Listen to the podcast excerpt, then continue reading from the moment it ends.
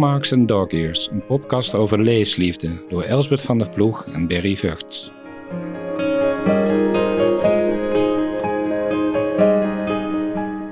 Vandaag is onze gast Mark van Ostaaien, bestuurssocioloog aan de vakgroep Bestuurskunde en Sociologie van de Erasmus Universiteit.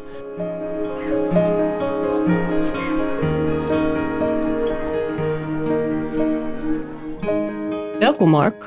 Dankjewel. Welkom. Fijn om hier te zijn. Waar doe jij het het liefst? Op de bank. Ah, Ja, tja. ik heb een ehm, speciale plek op de bank en ook wel eh, een, echt een leeszetel. Ehm, met zo'n eh, lampje waar je dan gewoon heel comfortabel kan zitten. Eh, dit is in de woonkamer, neem ik aan. Ja, in de woonkamer bij de, bij de grote boekenkast. Waar je dan ook eh, ja, lekker een soort mooie context hebt om, om te kunnen lezen. Ehm, dus, de- ik, dus het liefst ook met zo weinig mogelijk prikkels om me heen. Begrijpelijk. Ah, met, eh, dus je kunt eigenlijk vanaf je bank zo in je, aan je, in je boekenkast reiken om misschien het boek te pakken of terug te zetten. Precies. Ja, Dat is een behoorlijk romantisch beeld. En in de woonkamer zijn weinig prikkels. Heel weinig prikkels. We hebben geen tv. Ehm, en ja, daar heb je gewoon die meterslange, dat is een acht meter lange boekenkast, ehm, waar boeken centraal staan. Dus dat wordt daar wel, het wordt afgedwongen om daar te lezen. Staat er muziek op? nee, liefst niet. Nee, nee liefst, eh, liefst geen prikkels. Oh, dat Ja. kan ik ook niet. Nee. Acht meter lange boekenkast, dan denk ik bijna aan iets wat eh, speciaal getimmerd is. Is dat, zo? Ja, dat klopt, eh Barry. Ja, ja. Ik heb, ehm, daar gaan we het ook over hebben, maar ik kom uit een eh, arbeidersgezin. Dus ik heb mijn, eh, toen wij hier naartoe verhuisden, drie jaar geleden, heb ik mijn eh, oom gevraagd, die timmerman is, om die, eh, die boekenkast eh, te laten maken. Hm. En die is dus helemaal handgemaakt op die etage, daar ook eh, in elkaar gezet. Daar ben ik eh, echt enorm trots op dat hij dat heeft kunnen doen voor ons. Wauw. Ehm, want Ja, hij is mooi. er inmiddels ook niet meer, dus het is inmiddels ook een soort Hmm. eh, erfenis geworden. van Ja, hem. en een mooie herinnering aan Ja. iemand. En is het dan, wat is een soort specifiek kenmerk, behalve dat die acht meter lang is? Reikt die tot het plafond? Of wat waren, ik wil niet, ja, wat waren je wensen? erbij? Daar ben ik heel benieuwd naar. Ja, nou hij is wel een beetje romantisch. Dus met allerlei, hoe zeg je dat, qua vormgeving. Met wat tierlantijntjes en zo. Ehm, aan de onderkant, eh, het is van boven tot onder helemaal. Ehm, eh, alleen aan de onderkant zijn het met kastjes. Dus dan kan je er ook nog wat andere dingen in stoppen. Terwijl vanaf twee derde vanaf de bovenkant zijn het gewoon boeken. Dus dan heb je gewoon alleen maar ruggen. Ja, En ja, ik vind het altijd heerlijk, ook in een bibliotheek, om gewoon door boeken te lopen. Ja. Ehm, ik vind het altijd zo'n rijkdom als je door de gangen van de boeken kan lopen en dan van de ene naar de andere titel eigenlijk eh, een, suggestie op kan doen.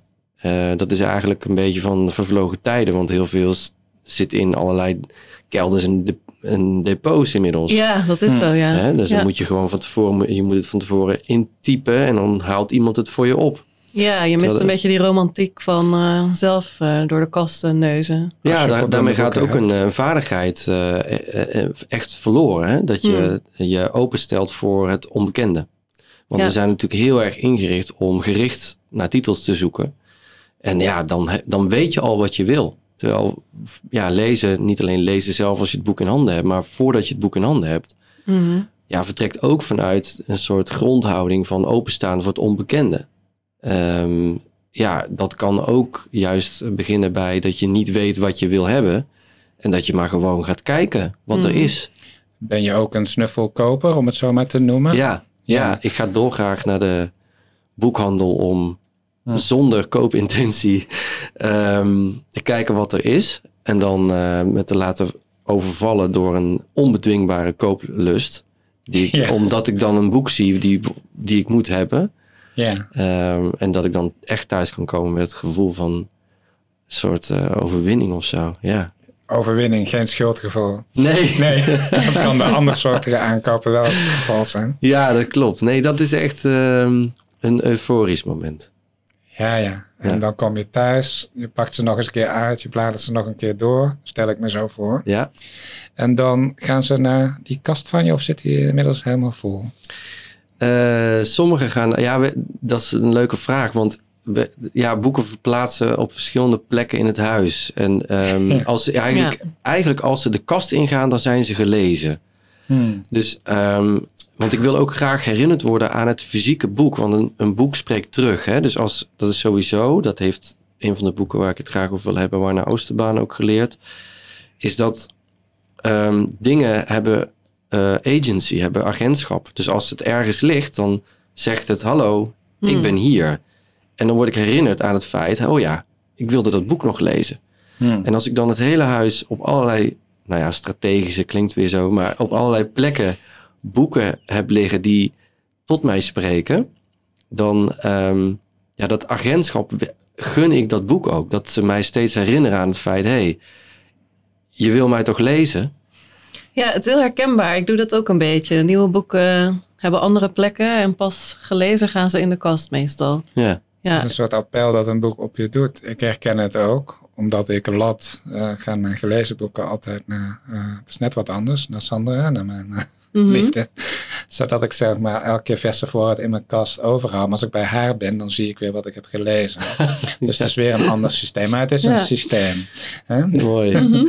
Hey, en ehm, je hebt een aantal boeken voor ons meegenomen. Ja. Eh, wat is het eerste boek waar je iets over wilt vertellen aan ons? Ja, ehm, het eerste boek is een. ehm, eh, ja, ze noemen dit fictie, maar het is eh, een autobiografie. Of ja, het is autobiografisch. Ehm, Het is het boek eh, Weg met Eddie Bellegueule van Edouard Louis. Hm. Ehm, en eigenlijk in die titel zit, zit het verhaal al vervat, zou je kunnen zeggen. Het is een Franse schrijver. denk ik, ongeveer tien jaar geleden is dit verschenen. Ehm, en Edouard Louis, dat is de huidige naam van de schrijver. Hij heette namelijk vroeger eh, Eddie. En daar wil hij dus vanaf, weg met Eddie Bellegueule. En dat is eigenlijk, ja, in de kern waar dat verhaal op neerkomt, is dat hij een... ehm, het- hij, hij, komt, eh, hij beschrijft zijn wereld in een Noord-Frans eh, stadje waar hij in opgroeit. In een, ehm, ja, toch wel een, ehm, een harde eh, arbeiderscultuur. En wat hij heel mooi doet, en daar sla ik natuurlijk zelf enorm op aan als socioloog, is dat hij vanuit sociologische kaders ook zijn jeugd probeert te begrijpen en te, te beschrijven. En dat is dus echt anders dan psychologische kaders. Hij doet dat vanuit Mhm. collectieve kaders, zoals ehm, hoe mannelijkheid heel erg gevierd wordt in die cultuur. Hoe vrouwelijkheid, hoe, welke stereotypen daarmee samenhangen. Hoe een bepaalde klasseidentiteit op hem is ingeprent en zich, hij zich daar ook naar moet conformeren. En ehm, ja, dit boek had op mij een effect als een biografische blikseminslag. Ik Hm. heb dit boek gelezen met. Ik was nou ja, bijna een fysieke trilling. Ik Hmm. heb dit boek. eh, dit kwam zo dichtbij. Dit was. Weet je nog waar je was? Was het die bank? Ja, Ah. ja dit was in, eh, in Rotterdam. En ik, ehm, ik was ook echt ge- geëmotioneerd. En nu ik erover praat, raakt het me weer. Omdat het. ehm, ehm, hij schrijft niets ontziend. Ook over zichzelf.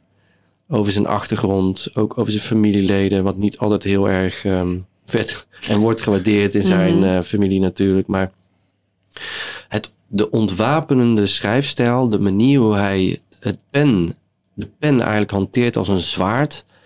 Ik heb, dat, eh, ik heb daar echt, eh, echt tomeloze bewondering voor. En ehm, hij weet het dan ook nog eens zo op te schrijven dat anderen zich daarmee kunnen identificeren of toe kunnen verhouden. Ik vind dat echt Hm. onbegrijpelijk knap. Ehm, maar dus terug naar de titel. Hè. Hij wil dus af van dat etiket of die naam ook letterlijk, Eddie Bellegueule. Dat is een naam die voor hem niet past, die niet goed voelt. Ehm, hij, is, hij heeft homoseksuele gevoelens, eh, die hij hier, hier ook eh, beschrijft. En dat past allemaal niet in dat milieu. Hm. Eh, dat is anti-homo, het is ook racistisch, het is nou ja, ook op een bepaalde manier zeer seksistisch. En alles komt daar aan bod. En ehm, hij beschrijft eigenlijk de ontworsteling, ik mag het eigenlijk van hem zo niet zeggen, maar een beetje de ontwikkeling die hij doormaakt ten opzichte van dat, eh, dat canvas eigenlijk. Waar mag je die term niet gebruiken? Ja, dat schrijft hij in een later boek. Dat zegt hij van, eh, ik wil eigenlijk niet dat, het, dat mijn biografie... ehm, oh, kijk, kijk hem eens, hij is ontworsteld aan zijn milieu... en nu kun je mij vieren als eh, de Franse intellectueel... die daar zich aan, aan heeft weten te ontdekken. Ja, ja. Hè, want dan wordt het zo'n eh, makkelijk verhaal waar de elite zich in kan wentelen. Namelijk, kijk eens hoe boertig en stom die, eh, die arbeidersklasse is. En hij hoort nu bij ons. Precies, en Mm. hij hoort aan de goede kant. En ik vond dat, ik vond zelfs die, ehm, ja, dat, die tik op de vingers, die wij, want wij doen dat heel snel, hè? Oh, kijk, Voortdurend. worstel en kom boven, hè? Bijna Zeeuws. eh, eh, dat, dat, dat wilde hij niet, want dat is, dat is typisch zo'n script wat al heel vaak is eh, neergelegd en wat ja, geen recht doet volgens mij aan wat hij wil vertellen. Hm. En hoe raakte dit aan jouw eigen ervaring? Omdat het je toch zo op die bank ontroerde. Kun je daar iets meer over zeggen? Mm, Zag je parallellen met hoe je eigen leven zich ontwikkelde? Of is het echt een heel ander boek voor je? Nee, zeker. Ehm, ik, ben, ik kom zelf ook uit een eh, eh, arbeidersgezin. Mijn vader is eh, huisschilder en mijn moeder was lange tijd huisvrouw. Ehm, ik herken ehm, heel veel van wat Louis in dit boek schrijft over de manier waarop er wordt neergekeken op andere mensen, ehm, maar ook hoe bepaalde culturele smaakvoorkeuren werden en worden opgepind. Eh, de televisie, om hele simpele dingen. Ik heb, ehm, het zit hem ook in heel, ja, het zit hem in kleine dingen die, Mhm. die heel groot zijn. Hm. Dus bijvoorbeeld het feit, eh, die voor mij, de zaken die voor mij heel, ehm, eh, ik dacht dat dat alleen bij ons zo was, Ja. las ik ineens hierin terug. En dat is dus niet alleen maar iemand anders, maar het is ook nog iemand uit een ander land. Ja. Dus het was, eh, als je het hebt over klassensolidariteit, was het voor mij eh, een enorme openbaring. Hm. Voorbeeld te noemen is, ehm, ja, de, bij ons stond ook altijd de tv aan als een soort behang. Ehm, wij, mochten ook, eh, wij mochten twee keer per week douchen. Wij moesten altijd zuinig zijn met water. Nooit mocht de deur langer dan twee seconden openstaan, want we stoken niet voor Brabant. Oh god, ik had er heel erg bij. Herken nee, maar dat, precies. Weet je, dat, ik, kan, ik kan echt eindeloos doorgaan, maar dat zijn allemaal voorbeelden die hij beschrijft. Ja? En dat zijn, dan kunnen mensen aan het luisteren denken, ja, dit zijn allemaal kleine dingen. Nee, dit is een, dit is een klasseidentiteit. Dit heeft te maken met spaarzaamheid. Dit heeft te maken met, eh, met solidariteit ten opzichte van bepaalde groepen, wel of niet. Dit heeft te maken met eh, trots zijn op een bepaalde eh, historie, een bepaalde eh, familie, eh, eergevoel, traditie. Ehm, en ik dacht dat dat heel erg specifiek was voor mijn familie, van mijn, eh, van het, vanuit de stad Roosendaal, waarin ik eh, was opgegroeid, vanwege de katholieke inborst waarmee ik was eh, behept. Hm. Maar dat is dus allemaal, nou ja, hè, voor een groot deel eh, zag ik daar zo'n enorme spiegelreflex in dit boek. Ja, ik was echt, om even in de Franse stijl, ik was stupefait gewoon. Ik was Hm. echt Hm. helemaal verbaasd. Je wilde ook een stuk voorlezen uit het boek. Ja, als dat kan, ehm, Heel graag. eh, wil ik inderdaad, eh, heb ik een stukje geselecteerd wat, ja, wat een beetje benadrukt. Ik denk dat het een inkijkje geeft in die scherpe pen aan de ene kant. Hm. Ehm, en aan de andere kant geeft het een inkijkje in, ehm, ik benoemde het al, denk ik al, als dat hij ziet zichzelf ook als klassemigrant. En als je migreert als, nou ja, als migrant, dan gaat het vaak over het oversteken van landsgrenzen. Maar bij klassemigratie gaat het dus over het oversteken van klassengrenzen. En dat gaat met dezelfde vorm van schuld, schaamte, boete, vervreemding plaats als dat je van, ik noem maar wat, van Rusland naar Nederland zou verhuizen. Hm.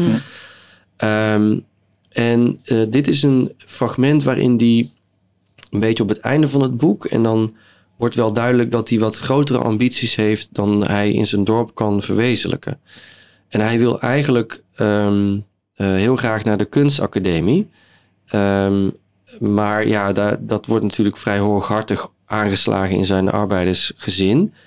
Ehm, maar hij heeft wel talent. En op zijn eh, schooltje eh, in, in het dorp ja, wordt dat ook al wel gezien en gewaardeerd. En ehm, nou, daar valt eigenlijk deze scène in. Mhm.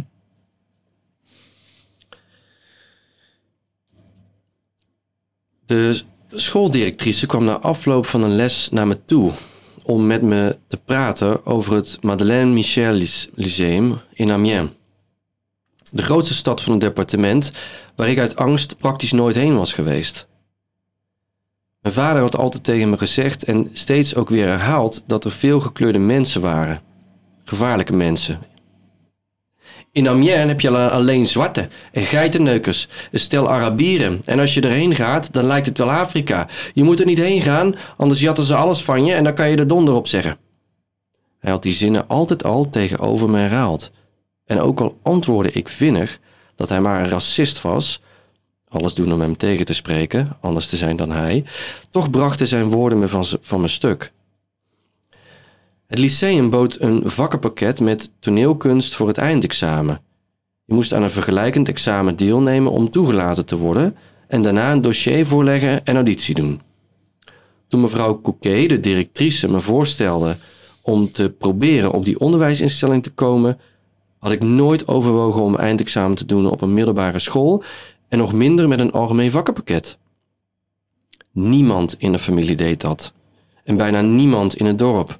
Ja, behalve dan de kinderen van de onderwijzers, de burgemeester en de filiaalhoudster van de kruidenierswinkel. Ik had het erover met mijn moeder, maar ze wist nauwelijks waar het over ging. Nou gaat hij eindexamen doen, het koppie-koppie van de familie. Koppie van de familie. Ja. Mooi fragment, ja. Ja, dankjewel. God, ja, ik denk dat het heel veel mensen gaat aanspreken nu om dit boek te gaan lezen. Zeker, ja. Uh, maar we moeten nog zoveel boeken bespreken snel. Zullen we snel naar het tweede boek doorgaan? Dat is goed. Wat is het volgende boek dat je zo dierbaar is dat je het speciaal voor ons hebt meegenomen in Ja. een hele dikke tas boeken? Heel Nou, wat anders. Ja, heel wat anders. En ik wil ook misschien wel even een, ehm, eh, hoe zeg je dat? Ehm, ehm, een voorbehoud maken of zo. Want ehm, ik ga nu een boek bespreken, of wilde graag een boek bespreken dat, ehm, eh, dat is weer heel wat anders, ook van, van signatuur. Ehm, maar ik wil toch wel graag ook benadrukken. Ik kom dus uit die achtergrond van, eh, van Louis. Dat mogen duidelijk zijn. En ik was, Hm. bij ons stond dus helemaal niet de boekenkast. Mhm. Ehm, ja, die stond er wel, maar er stonden vooral wat praktische encyclopedie-achtige boekjes in. Ehm, maar, dus ik was van huis uit ook helemaal geen lezer. En lezen werd ook eigenlijk beschouwd als iets, ja, dat, dat, is niet voor ons. Hm. Het feit dat ik hier nu zit, vind ik eigenlijk ook in die zin, ehm, eh, nou ja, dat, dat, dat benadrukt eigenlijk iets wat ik van huis uit niet per se als een waarde heb meegekregen. Ja. En dat voelt nog steeds raar. Hm. Ehm, dus ik was vroeger wel op een gegeven moment, ik wil, ja, dat zegt Louis ook, je wil altijd anders zijn dan je ouders. Had ik, ging ik dus wel met veel verven naar de bibliotheek om eh, die pas met vijf, twaalf boeken te vullen en na een week terug te brengen. Maar zeker in mijn middelbare schooltijd heb ik echt een knik ervaren in het lezen. Hm. Die leeslijst was echt killing. ja, dat hebben we vaker gehoord al Ja. eh, op deze plaats. Maar toch even, killing op welke manier? Ja. Dat je moet lezen. Dat, je, Mm. dat het gewoon verplicht wordt gesteld. Dat je moet lezen en dat je het op een manier moet lezen dat, er, dat, het, dat, het, dat de geest van het lezen gewoon Ja. weg hebt. Volgens een bepaalde formule. Ja, je moet het natuurlijk helemaal diagnosticeren en ontleden. Hm. Waardoor, ja, ik heb dat ook moeten doen voor CKV, weet je wel, voor, eh, bij een cabaretvoorstelling. Maar dan, daar valt ook dan niet meer over te lachen. Nee. Hè? Dus het is, ja, als je dat helemaal gaat ontleden, wat het plot, de actoren en, en weet ik veel allemaal zijn, dan Ja. blijft er niets meer van over. Dus Wat is het motto? Kan ik me nog vooral herinneren. ja, precies, ja.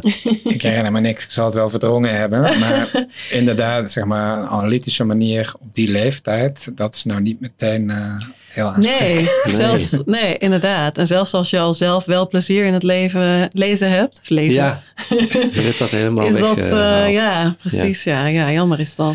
Nee, dus ik wilde daar even een disclaimer maken. Niet dat ik hier nu ineens ehm, de, zeg maar een, ehm, net ga doen alsof dat al mijn hele leven gekenmerkt heeft. Mm, Ehm, want dat is ook oneigenlijk, ook richting, eh, richting mijn, eh, eh, mijn biografie.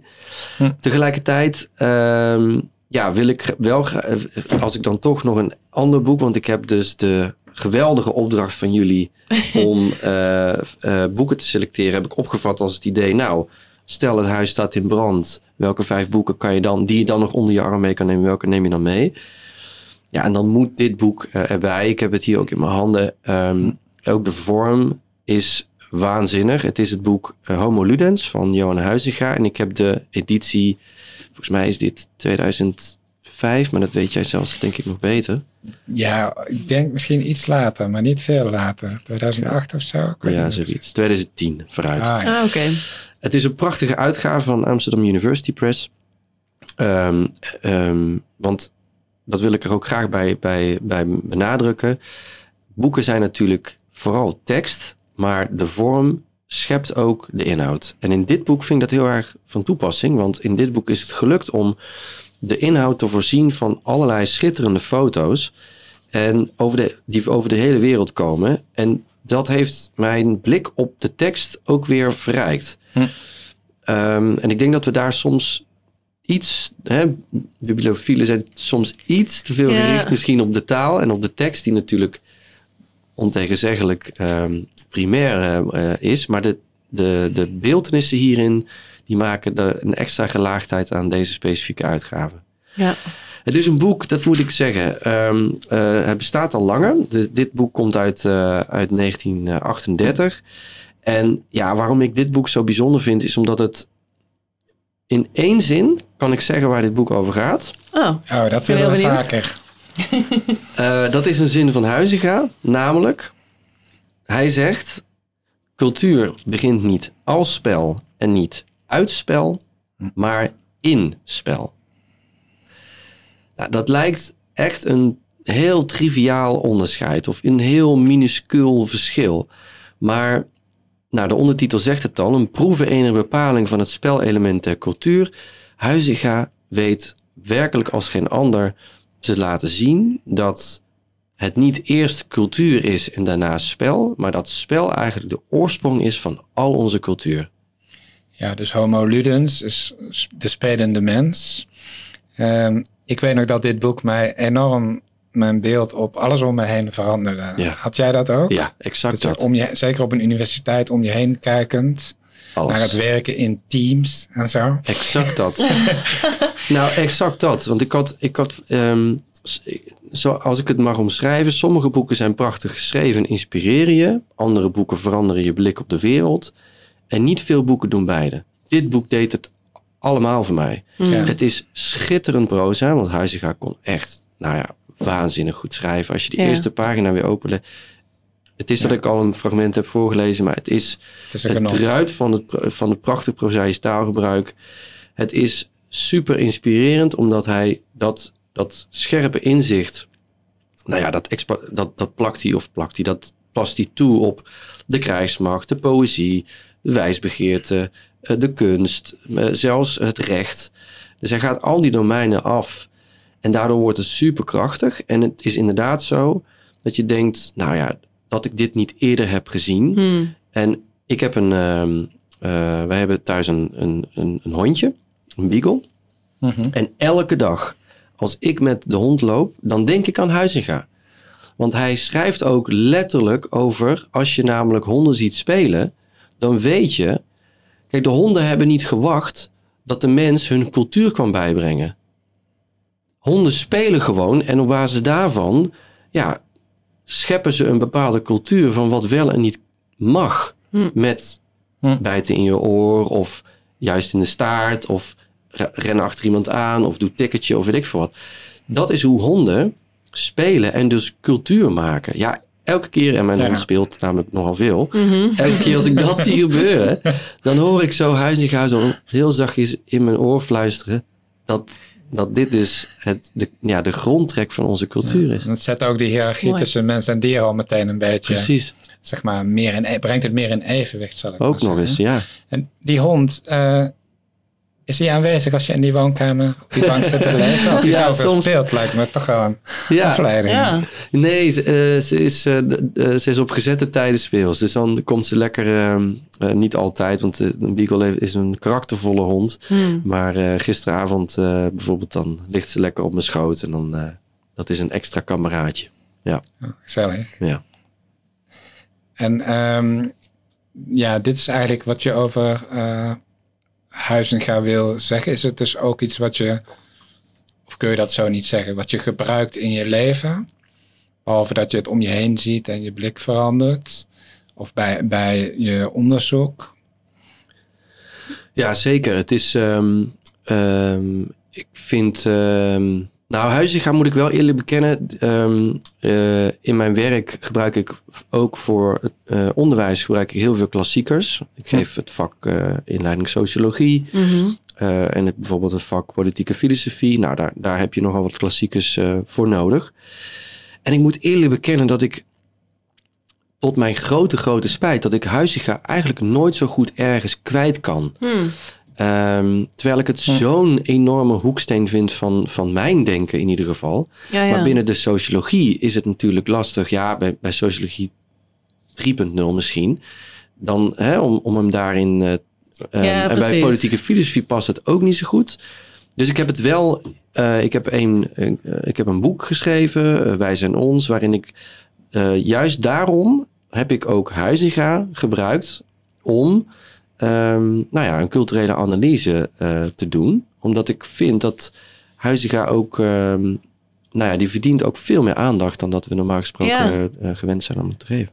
Ja, je zou inderdaad zeggen dat dit eh, beginnende studenten ook heel erg kan aanspreken. Ja. ja. Toen ik geschiedenis studeerde, was het meer herfsttijd der middeleeuwen, Ja. eh, waar we veel uit eh, lazen.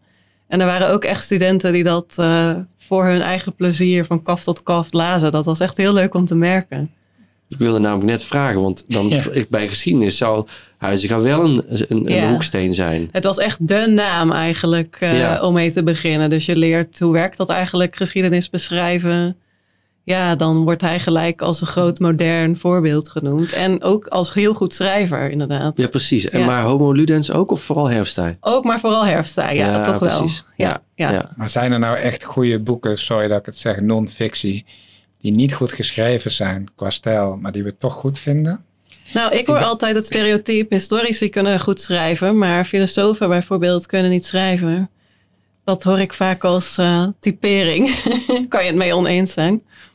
Ja, het hangt een beetje ook. Maar ja, ik weet niet wat jij denkt, Mark, eh, af van ehm, wat je verstaat onder goed schrijven in dit geval. Want vaak bedient men zich van een heel erg uitgebreid jargon, waar je eigenlijk, dan gaan we ook weer terug op die Ja. klasse waar je vandaan komt. Mm, ik ja, weet niet of jij dat ook hebt meegemaakt. Als je gaat studeren, dan kom je in aanraking met een totaal Absoluut. ander vocabulaire. Ja. Mm. Ehm, dus dat is ook iets wat er doorheen speelt. Het specifieke jargon dat wordt gebruikt. Tuurlijk. Waardoor het allemaal veel ingewikkelder lijkt dan het misschien wel is. Ja, en Ja. daarin is Huizinga een heel toegankelijk, eh, juist. Ja. Een Ja. goed voorbeeld. Ja, ik, dat vind ik ehm, eh, bij de eerste pagina's van dit boek heb je dat eigenlijk al. Dat hij in staat is om je gewoon echt direct aan te spreken. Dat vind ik zo knap. En dat vind ik ook bij Herfstij. Ja, Ehm, daar gaat het over het ehm 's werelds felheid. Wat hij eh, in, in een aantal zinnen als een soort pennenstreken weet neer te zetten. En hier Ja. ook. De eerste zin is: spel is ouder dan cultuur. Want het begrip cultuur, hoe onvoldoende omschreven het ook mag zijn, veronderstelt in ieder geval menselijke samenleving. En de dieren hebben niet op de mens gewacht om hen te leren spelen.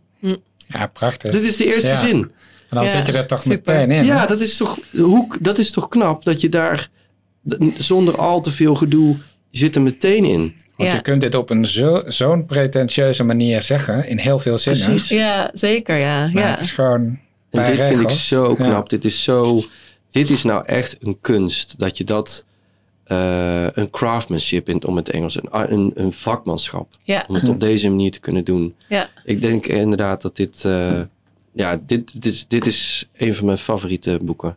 Ja. Ben je ook iemand, Mark, die ehm, mensen boeken cadeau doet? En dan Ja. steeds hetzelfde boek? Of ook uit, uit deze... Zijn er, zijn er boeken in deze verzameling die je hebt meegebracht? Die ik cadeau heb gedaan aan Ja. anderen. Ehm, ja, deze heb ik eh, denk ik cadeau gedaan. Die heb ik, eh, ja. Nou, ik, ik ben wel iemand, ik, ik doe wel boeken cadeau, maar ik ben ook wel iemand die dan, ehm, als ik eenmaal ergens helemaal van begeisterd ben, en dat, dat, daar kan ik tot, tot, ja, tot vervelens toe kan ik dat hebben, ehm, dan ga ik daarmee leuren. Dan, dit boek moet Ja. iedereen dan Dus gelezen Edouard hebben. Louis eh, Ja. hebben al veel mensen van Ja. je cadeau gekregen. Ja, dat, eh, mensen die deze podcast nu luisteren en weten, dat, maar, zeg maar mijn vrienden en familie, die denken, oh, daar heb je hem weer. Ehm, En Ja. durf je ze dan daarna nog te spreken? Of ben je Ja, ja, ja. nou, één vriend van mij, die heeft dit, eh, eh, vanwege zijn eh, specifieke biografische situatie, heb ik dit boek aanbevolen. Die heeft het toen gelijk gekocht, gelijk gelezen. En toen hebben we ook, nou, ik denk twee weken later hebben we twee uur lang getelefoneerd. Om, om maar te snappen wat hier, wat hier gebeurde. Om te Mhm. begrijpen wat dit, wat dit verhaal precies voor ons betekende. Dus ja, Ja. dat kan ook. Dat is wel wat Mooi. een boek kan doen. Dat is wel Ja. mooi om te horen. Ja, heel mooi. Ehm, een andere vorm van een boek cadeau krijgen is het eh, zonder betaling meenemen uit een eh, winkel. Heb je dat in je leven wel eens gedaan? Over gewetensvragen gesproken. Ehm, nou, eh, dat, ehm, ja, ik, en nee. Als in, ik heb wel eens een boek gestolen, als je dat bedoelt. Eh, ja, nou, het is vrij Uit de bibliotheek. Uit de bibliotheek. Dus niet Oh. uit de winkel.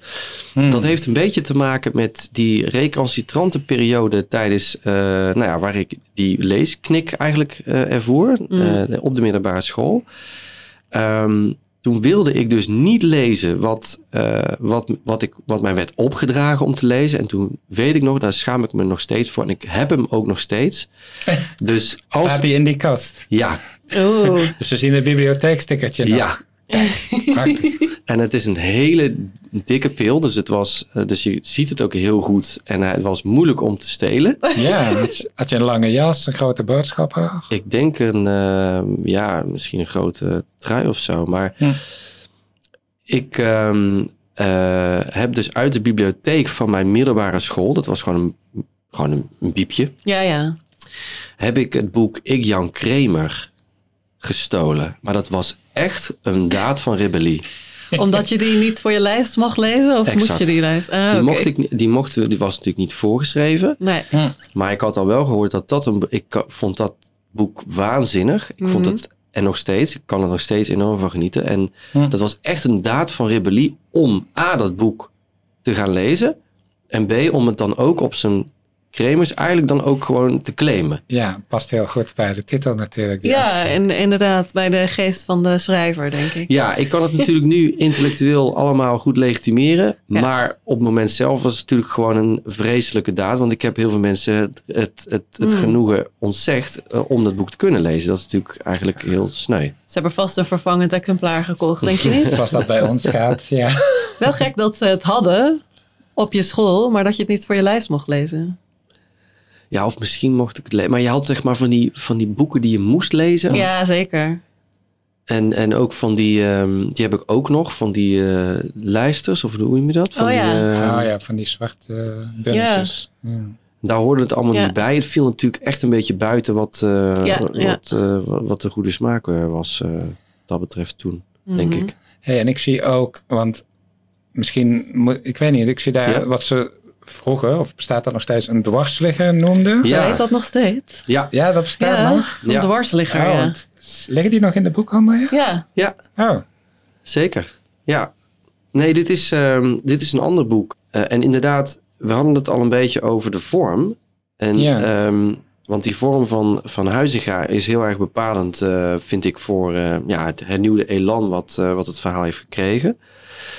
Ehm, dit boek is een dwarsligger. Voor de mensen die niet weten wat het is. Dat is dus een kleine versie wat je dus inderdaad in één hand zo vast kan houden. ja. Met wat dunner papier. Eh, ja. dat kan je dus, Bijbelpapier noem ik het altijd. Oh ja, precies. Eh, dat kan je makkelijker... eh, pas wel bij jou. Ja, ik denk dat het gedaan is zodat je het makkelijker op strand of in de Ja. trein of zo eh, onderweg kan Compact lezen. klein boekje. Ehm, ik heb dit boek... eh, dus ja, en ik, ik zal zo iets zeggen over de inhoud. Maar Mhm. ik vind het boek... eh, dit is namelijk het boek ehm, eh, Naar de overkant van de nacht van Jan van Mersbergen. En ja, ik heb het boek dus ook inmiddels gewoon als een... Omdat ik het zo goed vind, heb ik het gewoon als Wil je het toch als iets mooier object? Als Ja, ik vind dit helemaal niet recht doen aan de kwaliteit van het boek. Mm. Ehm, en eh, dat heb ik nu laatst ook met dat boek eh, Een Klein Leven. Ah ja, Ehm, van Janneke Haren. die had ik ook eh, zo eerst. Maar ja, Dat, dat, zal nog steeds een flink dikke vind zijn Ja, geweest. is zo'n enorm ding. Maar dat, omdat het, het doet geen recht aan, aan... Ik vind het... De vorm doet geen recht aan de Hmm. inhoud. Op Ja, deze ik een ben beetje manier. een allergisch voor die vorm. Ik, toen het, ik weet nog dat het denk ik werd geïntroduceerd en dat ik ja, altijd een beetje een soort van afkeer Ja, bijna van het is denk ik wel handig Ja. als je onderweg bent inderdaad. Maar eh, ja, het heeft iets wegwerpachtigs. Ja, klopt. Ja, Ja. dat is het. Ja. Nee, dus ik... ehm, maar goed, dus dat eh, zegt dus iets over dat vorm ook heel sturend Zeker. is voor de inhoud. En Ja. dus ook blijkbaar iets doet met ons idee van... De, een boek als statusobject. En dat, die, dat dat ook gereflecteerd moet worden in een bepaalde... Nou ja, eh, ja een bepaalde... ehm, een bepaald ontwerp. Ja. Hm. Maar dit boek, ja, ik vond dit een fantastisch boek. Eh, net, eh, we hebben het over Johan Huizinga gehad. Ik kom uit het zuiden van Nederland en daar zijn we gewend om eens in de zoveel tijd carnaval te vieren. Mhm. En eh, er is heel veel over carnaval, carnaval moet ik zeggen, verschenen. Ehm, ja, altijd als ik hier ben, dan ga ik altijd andere accenten Ja. leggen. Ehm, ehm, dit is een van de weinige boeken die, het, die in staat is om carnaval goed te benaderen. Nou, nu ben ik wel nieuwsgierig, want ik had er als kind altijd zo'n hekel aan. Ja, you love it or you hate it. Waar kom je vandaan?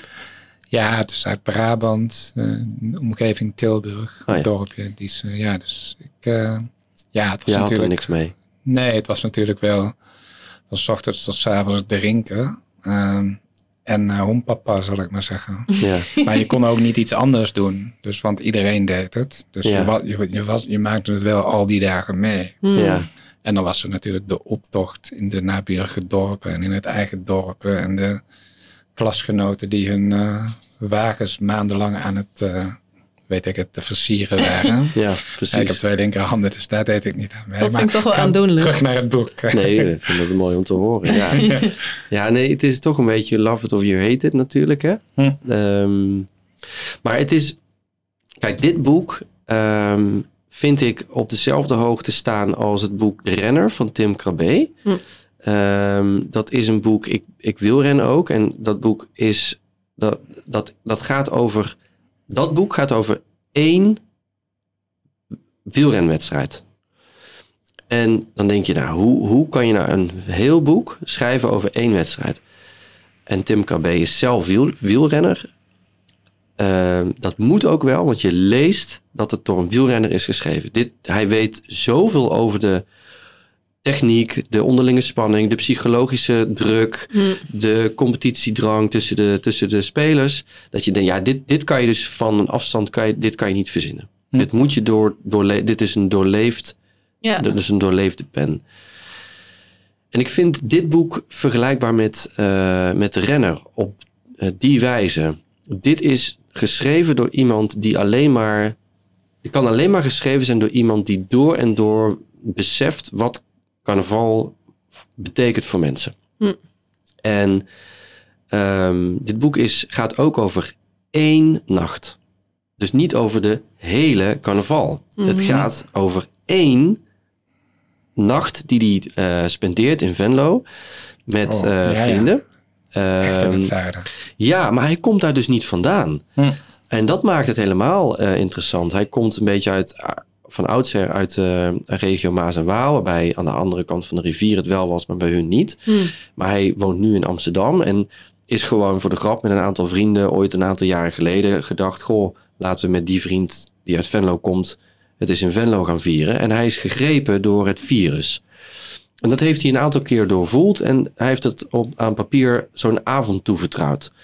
Ja, dat, ik vind het heel knap dat je dat kan. Dus dat je die ehm, ervaring, dat je dat ook weet op te schrijven op een manier die voor, eh, nou ik ken Venlo niet, maar Hmm. dat het voor mij invoelbaar wordt hoe dat is geweest.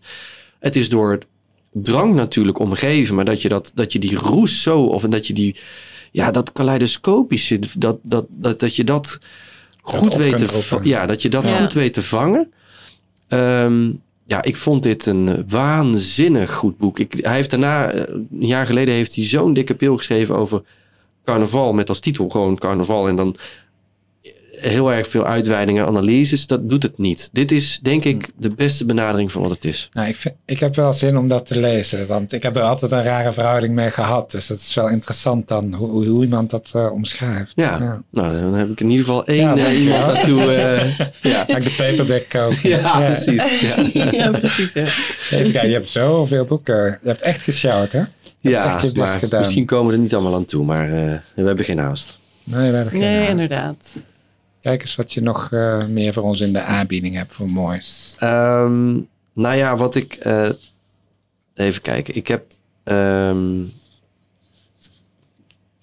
dan wil ik ook nog wel graag iets zeggen over mijn grote wetenschappelijke held. Mhm. Eh, want ik heb dus een. Ja. ehm, ehm, een beetje tussen.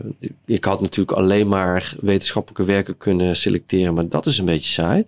Daar zijn we heel blij mee dat je dat Ja, dankjewel. Uh, maar ik moet natuurlijk, ben wel schatplichtig aan de mensen die mij uh, in ieder geval intellectueel gevormd hebben. En um, uh, Max Weber is daar absoluut één van. Mm -hmm. um, ik moest ontzettend. Um, ja, ik heb enorme gewetensnood tussen deze twee boeken. Dus dat is enerzijds de protestantse ethiek en de geest van het kapitalisme. Mm -hmm.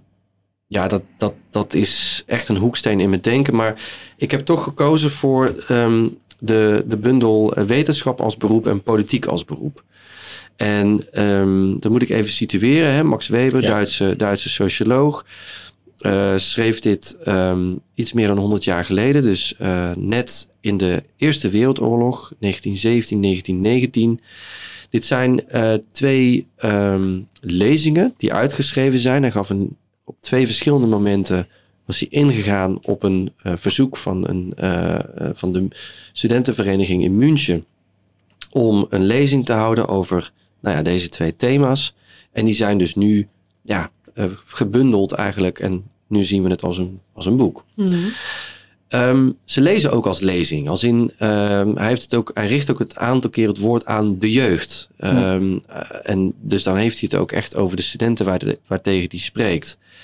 En waarom ik dit nu zo mooi vind, is omdat enerzijds, nou ja, wetenschap als beroep, dat is volgens mij uit 1917, als ik me niet vergis. En dat is voor mij echt het, een soort ja, um, wetenschappelijk manifest van waarom ik dit werk doe. Hm. Als, ik wil, als ik mezelf wil herinneren waarom ik doe wat ik doe en hoe ik dat moet doen, Is dat soms nodig? soms wel. Um, dan helpt dit. Dan, als ik dit lees, denk ik, ja, dit is het. Daarom doe ik het. Zou je daar een soort, is dat lastig om dat in een soort kern te verwoorden? Nee, dat is niet lastig. Ik kan dat denk ik op twee manieren misschien doen. Aan de ene kant is die um, heel expliciet over um, dat je politiek bijvoorbeeld uit de wetenschap moet houden. Dat je niet een kaderprofeet moet worden, zo noemt hij dat. Mhm. Een kathederprofeet, sorry. Um, en, maar dat het je, dat je belangrijkste taak is om dingen goed te begrijpen. En niet op te roepen tot moeten, zullen en zijn. Mhm. Maar om dingen beter te verstehen. Ik denk aan die leeslijst en aan dat boek Ja. van Ja, Jan ja. Mooi bruggetje. Had ik nog niet eens gezien. Ehm, eh, dus dat, dat vind ik een hele... Dat, dat, ja, dat, dat soort eh, herinnering voor mij af en toe. Dat ik denk, ja, daarom wil ik niet in de valkuil stappen van te snel oordelen. Hm. Daarom wil ik ook graag mijn studenten ehm, begeleiden in het nadenken... om, in het begrijpen van de samenleving. Mhm. Ehm, en het, het, ten tweede wat hij daaraan toevoegt is, ehm, is dat hij zegt dat wetenschap, ehm, hij zegt, hè, het is allebei als beroep. Hm. En in het Duits is het woord beroep is eh, tweeledig. Het is een professie, maar het is ook het oud-Nederlandse woord aanroeping. Hm. Het is een, we zouden nu zeggen je lot of je, Ja, ja. hè, je, je, je, je, ja, eh, je roeping. Ja. Dat is denk ik het juiste woord. Ja, vocation. Ja, en dat, dat, ehm, en dat vind ik heel mooi eraan. Dat dat dus echt iets kan zijn dat je in het diepst van je ziel voelt dat je moet doen. Hm. En ehm, dat je moet uitdragen. En daar heeft hij een aantal ehm, ja, vuistregels voor, zou ik haast willen zeggen. Waarbij hij het ook heel erg sterk koppelt. Dat is de laatste component. Aan leraarschap. Dus dat je, hij zegt ook letterlijk ergens, een goede geleerde is niet altijd een goede leraar. En als je die twee weet te combineren, dat is een uitzonderlijke gave. Hmm. Ehm, en wat het dan betekent om een goede leraar te zijn. Dus de- bijvoorbeeld dat je, je, leer, dat je studenten onwelgem, ongemakkelijke feiten probeert bij te brengen. Ja, ik vind dat als, Ja. ik, als ik mezelf af, waar doe ik het voor? Dan is wetenschap als beroep voor mij af en toe een wake-up call weer. Dat ik denk, oh ja, Ja, daarom ehm, die principes eh, eh, onderschrijf ik. Ik voel het wel na, omdat die roeping, dat, daar gaat ook een soort gedrevenheid aan gepaard, die al snel zou kunnen resulteren in een soort politieke houding, waar je juist weer Juist. van wilt wegblijven. Dus dat, dat zit heel mooi vervat in wat je net uitlegt, wat mij betreft. Dus ik voel hem wel, ja. Klopt. Ja, Mooi. en, en, en als ik misschien één ding nog mag zeggen over de tweede lezing, want het is natuurlijk één boek, dus stiekem eh, eh, mag ik Ja, dan ja. eh, maar... Meegesmokkeld. Is eigenlijk meegesmokkeld. Ehm, maar politiek als beroep, hè, ik, volgens mij heeft, eh, heeft de uitgever destijds het ook als eh, cadeautje aan Tweede Kamerleden gegeven, wat ik echt, nou ja, dat vind ik, Hmm. ieder, ieder parlementariër zou dit moeten lezen. ja welke les moeten ze daaruit halen? De les van politiek als beroep is dat, ehm, nou, ehm, hij zegt er zijn twee vormen van moraal. Ehm, of ethiek eigenlijk. De ene is de verantwoordingsethiek en de andere is de gezinnungsethiek. En de gezinnungsethiek bij Weber is de ethiek van het, het willen, het, het visioen, het, eh, ehm, de overtuiging. De, de ethiek van de overtuiging. Dat heb je nodig als politicus. Je moet ergens overtuigd van zijn. Anders, ja, waarom ga je de politiek in? Ja. Aan de andere kant heb je de verantwoordingsethiek, zegt hij. Dat is de ethiek van de gevolgen. Dat je kan overzien wat die overtuiging, eh, of in ieder geval welke gevolgen, welke gevolgen het zou kunnen hebben. Mhm. En hij zegt, die twee staan op heel gespannen voet met elkaar. Sterker nog, die spreken heel slecht tot elkaar. En hij zegt dit dus tegen de achtergrond, mind you, van de Eerste Wereldoorlog. Waarbij Hm. alle, alle ellende van daarna nog moest gebeuren, eh, Ja. voltrekken. Moet je nagaan, ja. Ja, En dat is denk ik een soort les voor politici om bij welke overtuiging dan ook altijd na te kunnen gaan wat de gevolgen zijn van die overtuiging. En dat vind ik zo'n kernachtig inzicht, ook voor wetenschapper, hè? ook voor als docent, maar zeker Ja. als je als poli- politicus actief bent, dat dat Mhm. een soort grondhouding is die ik iedereen zou kunnen toewensen. ja, precies. Want als je het vertaalt naar de huidige tijd, zou je bijna denken van, ja, die polemiek schuilt nou juist in het niet verenigen in één persoon van die twee aspecten. Want het lijkt net alsof je ze soms alleen maar enkelzijdig in, in twee personen aanwezig ziet en dat daardoor steeds Hmm. die clash en dat Ja. onbegrip ontstaat. Klopt. Zo, eh, zo voel ik hem, ja. Ja. Ja, Dat is toch wel een hele goede titel om aan te raden aan onze luisteraars, denk je niet? nou Ja. en inderdaad, eh, misschien kunnen sommige politici het voor de verkiezingen nog even doornemen. Oh ja, ze hebben nog even. Dan moeten we wel op Ze tijd nog eh, even. publiceren. Ja, precies, ja. Zit er nog ongeveer een maand vanaf? Ik wil nog een boek. eh, Nog één. mogen we nog één boek? Ja, zeker, zeker. Ehm, ja, want ik heb ook, ehm, even denken, laat ik naar iets ehm, eh, hedendaags gaan. Mhm. Eh, want ik ben zelf ook een enorme boekenfanaat geworden. Hè? Dus ik heb een knik gehad in mijn eh boekenbiografie, maar ik ben inmiddels ook een, zo, bibli nou, bibliofiel niet, maar ik, ik draag het graag uit. Mhm. Ehm, Mhm. Ik ben, eh, moet ik even zeggen, ik ben ehm, ehm, jurylid van de Sociologische Bril. Dat is een eh, prijs die we elk jaar uitreiken aan het beste publiek sociologische boek. Hm. Ehm, vanuit het idee dat we denken dat er te weinig sociologische boeken zijn.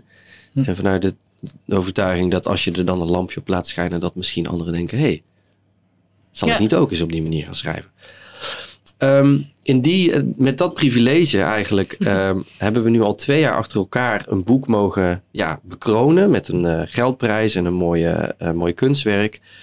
En het eerste boek was dit boek Ja. Van Sinan Tsankaya, Mijn ontelbare identiteiten, wat een prachtig boek is. Mhm. Ehm, en het, vorig jaar was dat dit boek van Warna Oosterbaan. Ik had het daar in het begin al over. Het leven van dingen. En dit was een boek. Sommige boeken die, ja, ja, die weet je, dat, dat zijn verschillende interviews van, van, van auteurs. eh, daar hoor je van via de wandelgangen. Maar dit boek had ik nergens, behalve dan als jurylid, had ik nog nergens gezien of over gelezen. Ik ken dit ook niet, jij wel?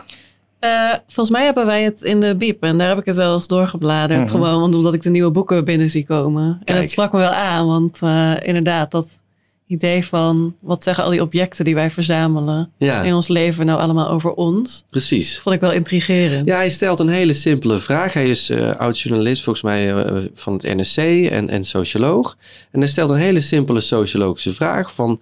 waarom gaat de sociologie eigenlijk alleen over mensen? ja. ja. En niet over dingen, sterker nog, over hoe dingen mensen maken en andersom.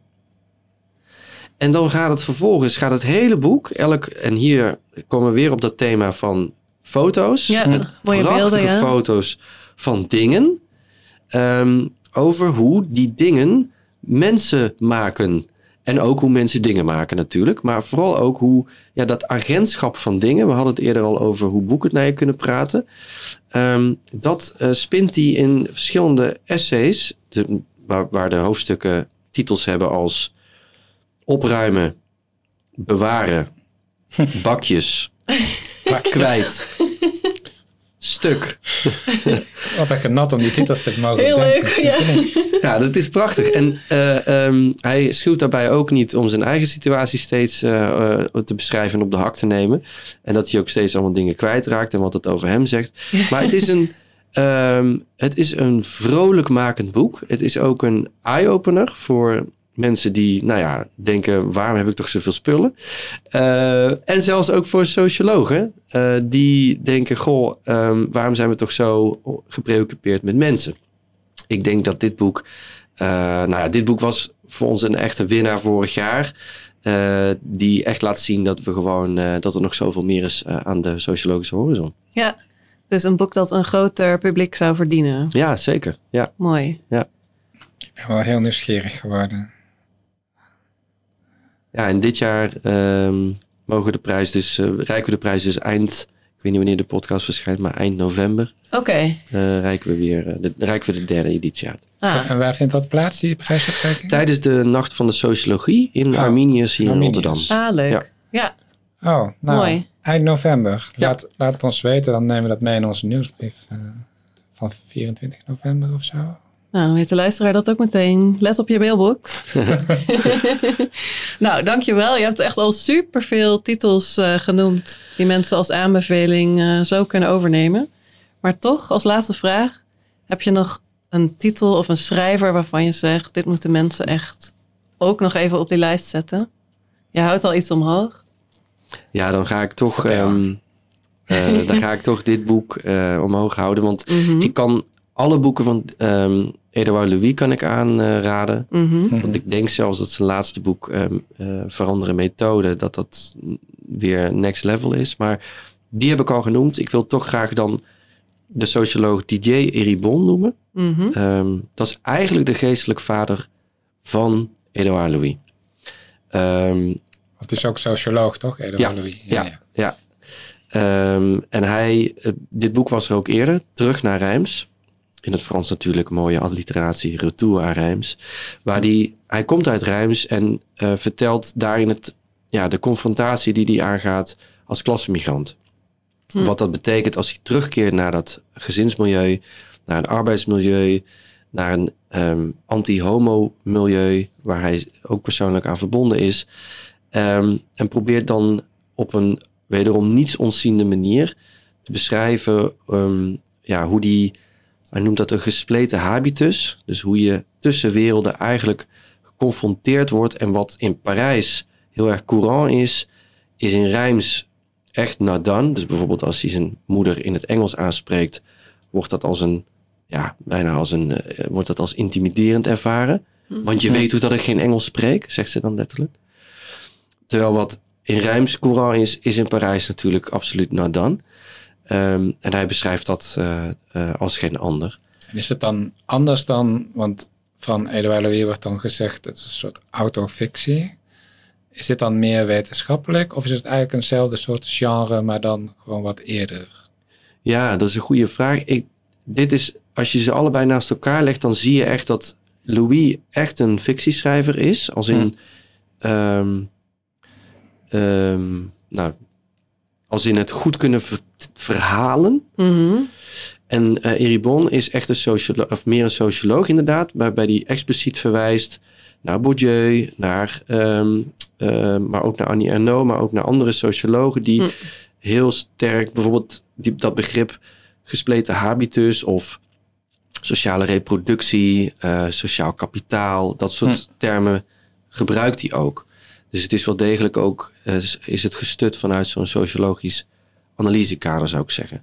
Eh, maar wel is het een genre dat heel weinig voorkomt hoor in de, in de sociologie. Dus eh, het is, het is heel toegankelijk. waard. Ja, die zeker. persoonlijke invalshoek. Ja, ja. ja. ja. En zo Zeker. kun je dus ook van fictie naar dat soort boeken worden geleid of andersom. Dat Ja. is ook lekker. Ja, Mooi is dat, ja. Ja. en we hebben het, als ik toch nog, als ik toch mag, om nog één zin hierover te zeggen.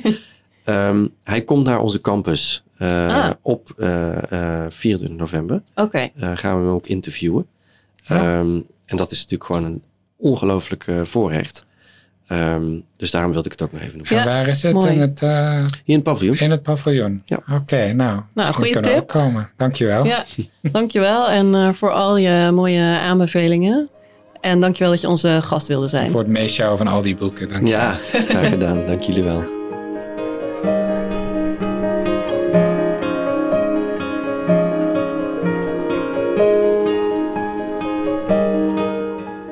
U luisterde naar een podcast van het Rotterdams Leeskabinet, de Humaniora Bibliotheek op Campus Woudenstein.